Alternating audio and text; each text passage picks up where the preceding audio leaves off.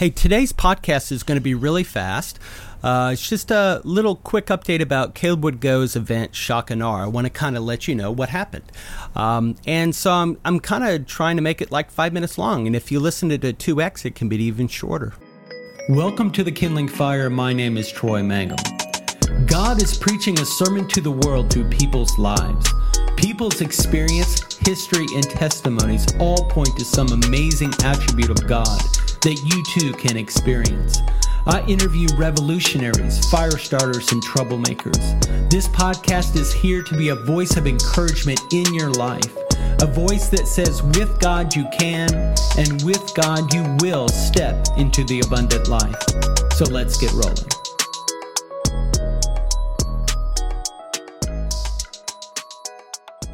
Hey, welcome back to the Kindling Fire podcast. Haven't been here in a minute, so I'm out on my porch, and so this is why I look like uh, I'm outside. so, um, so I want to let you guys know about the Caleb Would Go Awe event uh, we had uh, early in June, and so we had it in Nokomis. Um, Florida, which is near Venice Beach, and Nokomis Beach in Florida. It's on the Gulf side and uh, I just want to do a quick rundown of what, what it was and how much money we raised, and an update about you know if you are in ministry or doing missions, uh, how you could potentially benefit from this event. So let's start off this. So it's an amazing event, uh, amazing location, right on the uh, right on the water, uh, right at the beach and um, we started. It was a six events, six six competitions, uh, and then um, you had to pay to participate. And so let's start. We had like a paddleboard relay race. So they had teams of four, and they had to go out and go around this buoy and paddleboard back to the shore, pass the paddleboard off, and do that four times. Uh, and it was like a race. And so that was our first event. Um, next event was a sand building competition that kind of happened all day, and so we had some amazing sort of sand sculptors out there working on that. Uh, another event that was all day was our mural contest or art contest, and so this we gave um, paints and, and boards, and we had people just um, you know just paint an awesome mural and um, and so and then we you know judged and rated those at the end of the event. Uh, the next event we had was a skimboarding contest. So Zap Skimboards is out of uh, I think Venice Beach, and so a lot of really you know world class skimboarders came out, and we had different divisions. We had like a Grom division, we had um, a just a just for fun division, and then we had a male and female comp competition division uh, for those, and that was an, an exciting event. And then the next event we had was we rented a big half pipe uh, that we put in the parking lot of this beach uh, park, and uh, and then we had again like a you know a Grom, a Fun, and a Comp uh, divisions for skateboarding, and so uh, on a half pipe, and so that was really sick. That was super fun. Um, and oh, and we also had uh, the Megalodon Fun Run. So one of the things, uh, Caleb Go was uh, a nonprofit that my friends and I started in memorial of Caleb Bell. And one of the things that he used to do with his three boys um, was go look for megalodon teeth, and so we do the megalodon fun run, which is basically we we bury teeth in the beach at the at the turn point, and so you run a mile or two miles. Uh, and again, we had different divisions, and then you go get a uh, a, um, megalodon tooth or a fake one, and then you, you come back. So that was the amazing event, uh, and so this is.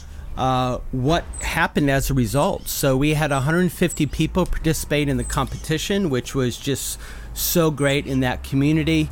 And then we were able to raise, drum roll, $61,000 from the event.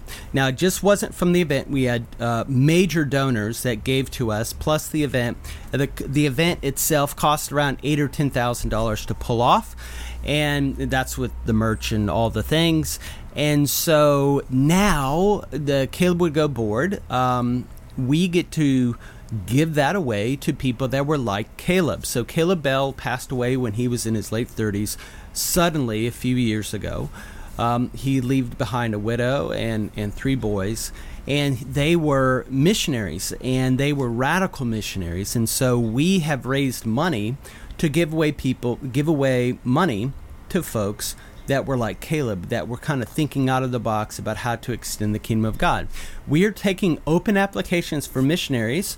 Uh, from now until August. So, if you know any missionaries out there or a worthwhile ministry that is extending the kingdom of God in creative ways uh, or in radical ways, um, have them go to calebwouldgo.com slash apply and apply for uh, one of our missionary grants. Um, the way that the process is is we effectively pray through um, every applicant and just really seek the Lord's guidance. We want to be unified in in saying yes to supporting someone, and we want to be unified in the amount that we give to them.